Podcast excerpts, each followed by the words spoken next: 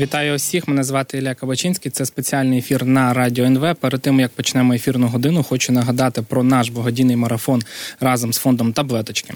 Рак безжалісний він не став на паузу через війну. Діти сміливо борються з хворобою просто під час терору, з яким зіткнулася Україна. Щомісяця під опікою фонду таблеточки близько 500 таких дітей. Зараз їм як ніколи потрібна ваша підтримка.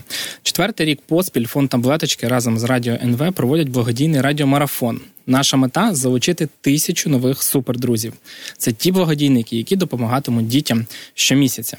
Адже саме регулярна допомога насправді дозволяє дітям отримувати якісне лікування і догляд в повному обсязі, навіть під час повномасштабної війни. Важливо зауважити, що підписку можна скасувати в будь-який момент в особистому кабінеті на сайті. Це абсолютно безпечна опція. Фонд не має доступу до банківських даних благодійників. Щоб оформити щомісячну допомогу дітям, надсилайте смс цифрою 1 на номер 2909. От відповідь ви отримаєте посилання на сайт фонду таблеточки, де зможете підписатись на щомісячний внесок.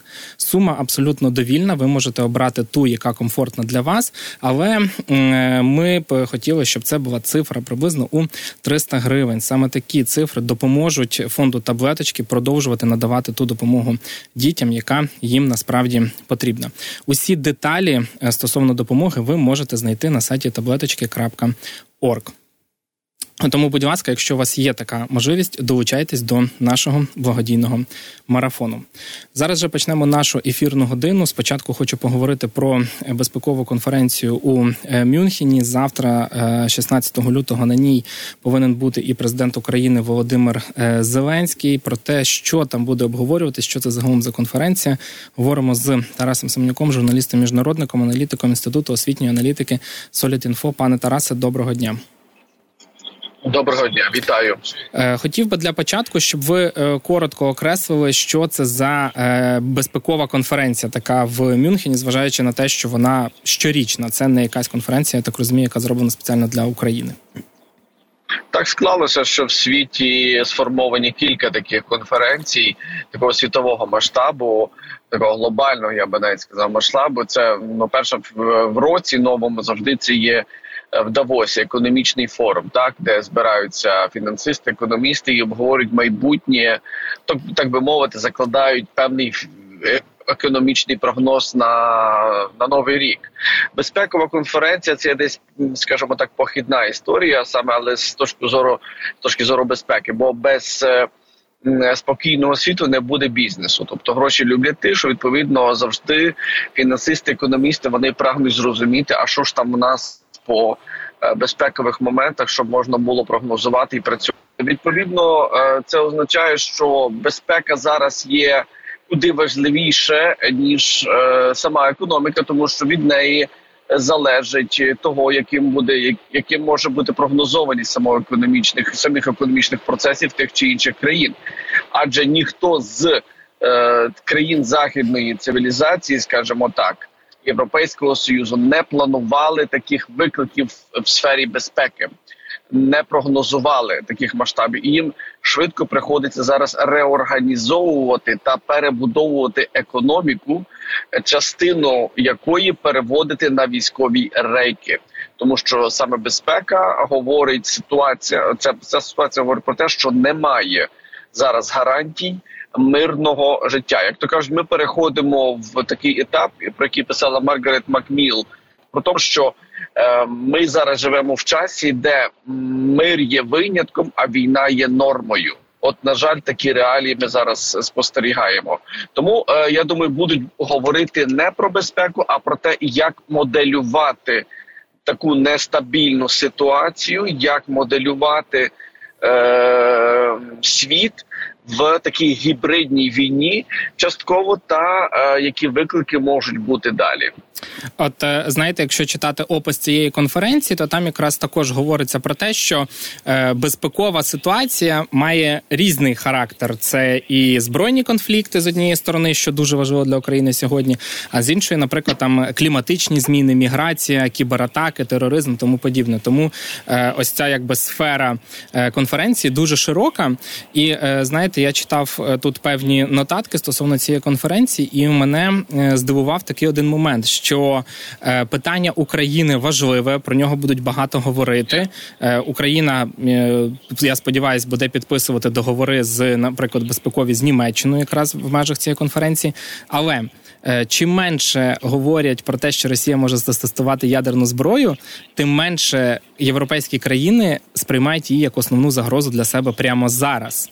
Як би ви могли це пояснити? Чому чому так трапляється? Що з тим, що відбувається втома від війни, про це також говорять, е, зменшуються ризики для Європи, як от ядерний удар, і саме.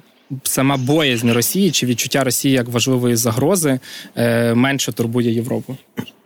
Е, загроза Росії вона очевидно хвилює європейські еліти. Я би сказав, е, навіть е, вони собі інколи бояться в цьому публічно признатись, адже з, з, такою практикою стало замовчувати десь в певній мірі. Те, що Росія дійсно може нести велику загрозу. А чому тому, що 24-й рік це рік виборів багатьох країнах і особливо до європейського парламенту. А там є дуже велика небезпека, того, що праворадикальні сили можуть, е, ну скажімо так, перемогти або створити критичну більшість. І очевидно, європейці ну не хочуть е, говорити про Росію як про велику загрозу, а радше про якусь якийсь елемент певної такої можливої е, домовленості, так тобто домовитися з Росією. Ми ж бачимо, і у відповідь Кремль теж підсолоджує цю страву, е, додаючи, що ми Лавров вже ж говорить, ми ж хочемо переговорів, ми можемо дипломатичним шляхом все вирішити. Немає проблем в нас з тим, щоб знайти порозуміння, а тим самим даючи пас і опозиційним політикам, які би хотіли в Європі змінити уряд, уряди цих країн або вплинути на конфігурацію європейського парламенту. Таким чином, ми розуміємо, що е, ну е, є таке двояке розуміння, і е, ядерна е, можлива небезпека. Е, я десь не я не бачу в ній, е, що вона є десь, скажімо, такою найбільш страшною, так? А вже якщо говорячи про кліматичні зміни, ну тут ви знаєте, це вже таке вийшло, скажімо, як такі дитячі казки, тому що на кліматичні зміни вже ніхто, мабуть, не зважає. Всі навпаки розуміють, що зараз кліматичні зміни мало кого хвилюють.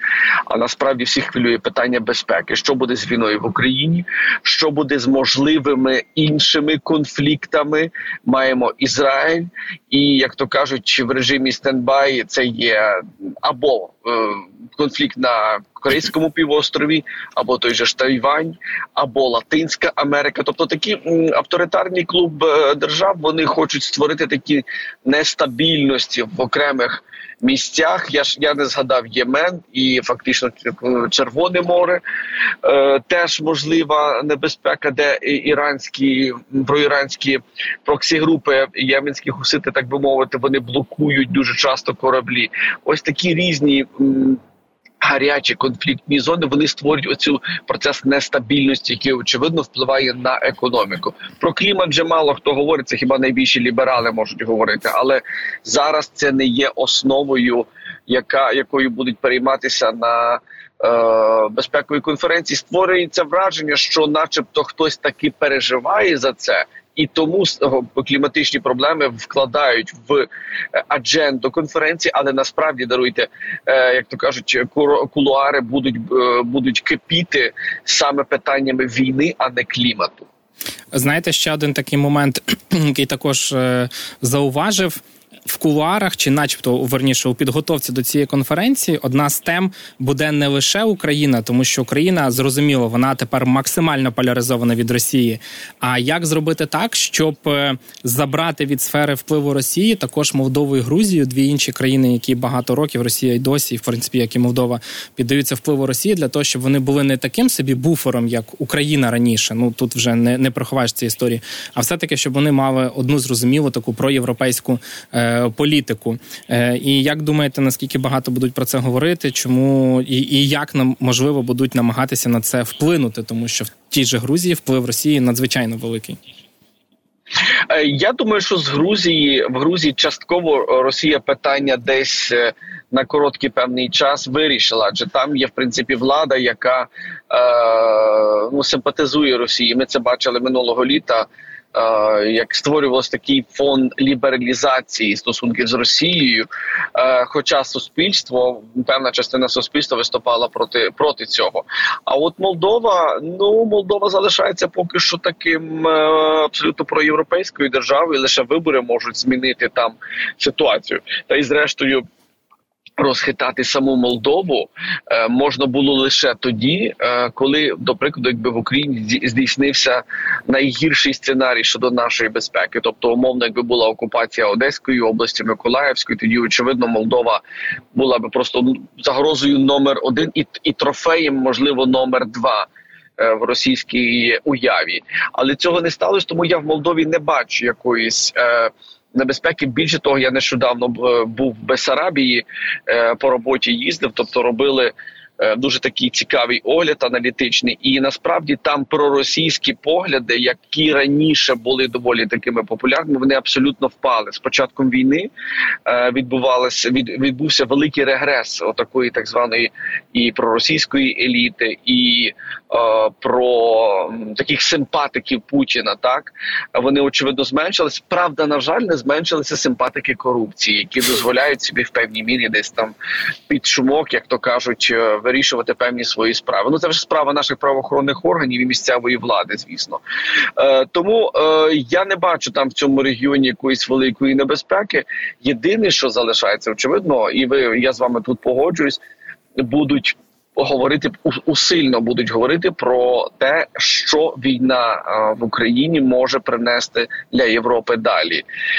Чи буде Путін ем, провокувати країни НАТО через провокацію саме на кордоні з Польщею або з Латвією, Литвою та Естонією? Ось всі зараз в цих догадках, і ми бачимо, як поспіхом.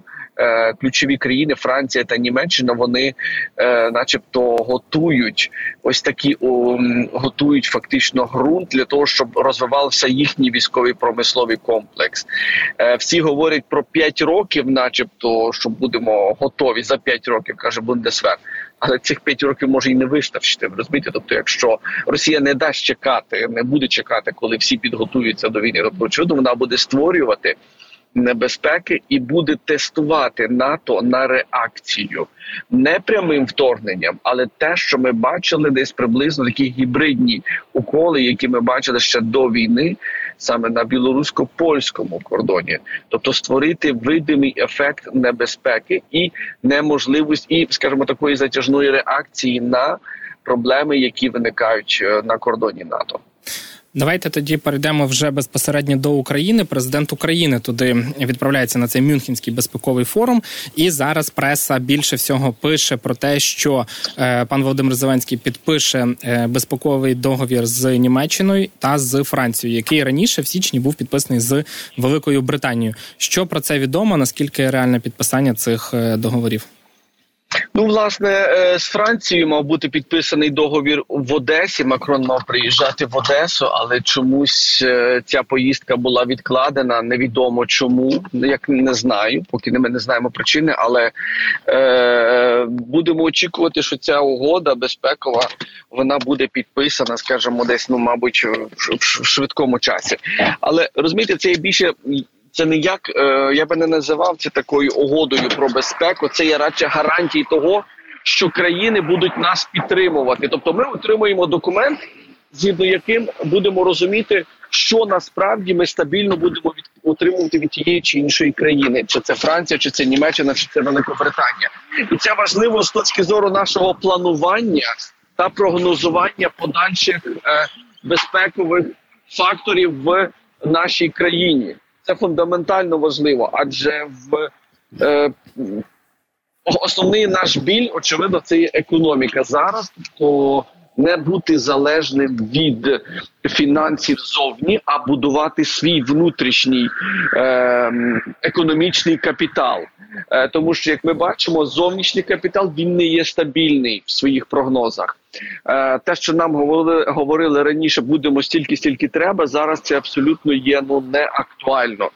Ми маємо надіятися тільки на себе, і і з іншого боку, гарантії того, що нам будуть поставляти зброю е, і різні інновації в сфері оборонки. Очевидно, це знімає десь частково головний біль. А де ж ми ту зброю візьмемо, якщо ми будемо займатися тільки економікою? Тому е, це такий, знаєте, крок до певної такої стабілізації ситуації в нашій країні. Що ми будемо розуміти, ми маємо підтримку від наших партнерів по зброї, а економіку піднімати економіку моделювати суспільні відносини в державі в непростий час е, мобілізації. Очевидно, це є е, одне з основних сьогодні наших завдань. Скажіть, будь ласка, чи очікується найближчим часом підписання е, ще подібних договорів? Тому що раніше заявлялося, що там здається під десяток країн е, такі е, схожі безпекові угоди з Україною підпише е, підпишуть. І от ми побачили Британію. Зараз дуже багато пишуть, що Франція і Німеччина це вже якби вирішено. Просто там не знаю момент, коли це трапиться. А що далі? Ну, що далі, наскільки я знаю, з Італією теж готується подібна історія. Тобто, кожна країна Європейського союзу буде готувати ось цей такий безпековий, такий безпековий документ напряму з е, Україною. І це може означати теж, е, ну скажімо так, можливо, не зовсім приємно для нас, але це може бути така реалія. Е, це такий запобіжник від того, щоб нас набрати в НАТО. Ну тобто, ми маємо безпекові угоди з країнами НАТО, але е, в НАТО нас не беруть. Ну і часто ми бачимо, що вустами посла е, Сполучених Штатів Америки при НАТО десь така думка була висловлена. Тобто е, нема тоді сенсу укладати угоди, якщо нас беруть в НАТО, тому що сам НАТО, саме НАТО, сам альянс є захистом.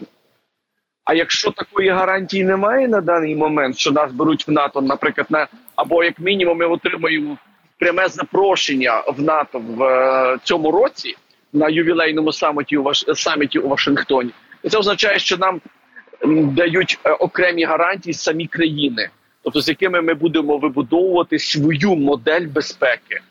Е, час покаже наскільки це є вигідно, але я думаю, що саме в такому ключі стратегічно відбувається робота по тому, що ми називаємо колективна безпека для України. Пане Тарасе, от е, ще такий момент. Е, буквально, от знову ж таки, коли говорили про пана Макрона та Францію, там е, були розмови, чи, начебто, інсайдери повідомляли, що Україна може з Францією домовитися про якийсь десяток другий винищувачі їхніх міраж. Окрім того, ми отримали повідомлення сьогодні про те, що Британія та Латвія на 250 мільйонів доларів коаліцію БПЛА, там десятки тисяч одиниць, які будуть відправлені нам. І ми бачимо таке от е, нарощування. Перед цим Франція там ще кілька тижнів тому казала, що буде постійно допомагати безпекові угоди. Е, чи на вашу думку, те, що Америка так довго тягне з цією допомогою, стало е, стимулом для Європи допомагати більше? І чи можливо ось ці знаєте випади зі сторони певних американських чиновників політиків, які казали: ну як же так, Україна біля Європи, а ми допомагаємо їй більше? Чи можливо цей момент став тим стимулом для того, аби от так активно зараз включатися у всі альянси там і по е, кібербезпеці, і по винищувачам, і по безпілотникам, і все таки обіцяють е, той боєкомплект в мільйон одиниць з е, якось таки підготувати. Стало стимулом для Європи. Ну, я ж я помітив, що ще минулого року е, американці натякали європейцям, що вам потрібно перейматися Україною більше ніж ми нею приймаємося, тому що в нас є свої виклики, в нас є свої нюанси, особливо що стосується внутрішньої політики. Тому, звісно, я думаю, що в цій історії європейці вже давно прозріли, вони давно подорослішали і вони не покладаються абсолютно на Сполучені Штати Америки. І звідси є заяви про готовність переформатовувати. Часткову економіку про на виробництво зброї і на допомогу Україні. Е, я би не вважав це якоюсь великою трагедією. Справа в тому, що е, ми маємо абсолютно тверезо дивитися на міжнародні відносини, не будувати собі, скажімо, тих рожевих замків, яких не існує. Сполучені Штати Америки живуть абсолютно в своїй внутрішній повісті зараз політиці. Е, Ми на неї вплинути не можемо. Єдине, що ми максимум зробили, те, що ми зробили, це коли президент був в Сполучених Штатах Америки, депутати їздили, тобто постійно йде діалог. Але ми маємо розуміти, що окремі самі групи, лобістські групи, які працюють в урядових кабінетах е, Білого Дому, очевидно, вони переймаються зараз виборами. Якщо конгресмени обираються, е, скажімо так, раз на два роки, то це означає, що е, як тільки новий конгресмен приходить е, до конгресу, він одразу починає думати про наступні вибори. Та я говорю про те, що е, очевидно республіканці вони зараз, е, особливо що в конгресі, вони е, абсолютно піклуються внутрішнім питанням кордонів, хоча воно не є таким. Таким, що знаєте, весь світ має за цим слідкувати, але це внутрішні проблеми самої країни, і вони вправі їх вирішувати так, як вони вважають за потрібне. Тому нам потрібно знімати рожеві окуляри і не вбачати в цьому якийсь хитрий замисел. Така є реальність демократичної держави. Тому, звісно, Сполучені Штати залишаються, е, скажімо, нашим, е, нашим партнером, але так, щоб покладати повністю всі надії, ну я би не говорив, я би не бачив. Сенат проголосував за допомогу Україні, але залишається е, конгрес. Яка буде ситуація там? Ну поки що негативна. Спікер не хоче вставити на голосування. Чи знайдуть е, аргументи на те, щоб е, спікера якось е, переконати? Ну будемо бачити. Але поки не певно. Пане Тарасе, дякуємо дуже, що знайшли час поспілкуватись. Нагадаю нашим слухачам Тарас Семенюк, журналіст, міжнародник, аналітик інституту освітньої аналітики Solid.Info був з нами на зв'язку. Говорили е, про Мюнхенську безпекову конференцію. Пан Зеленський буде там. Очікуємо підписання безпекових гарантій з Німеччиною та Францією.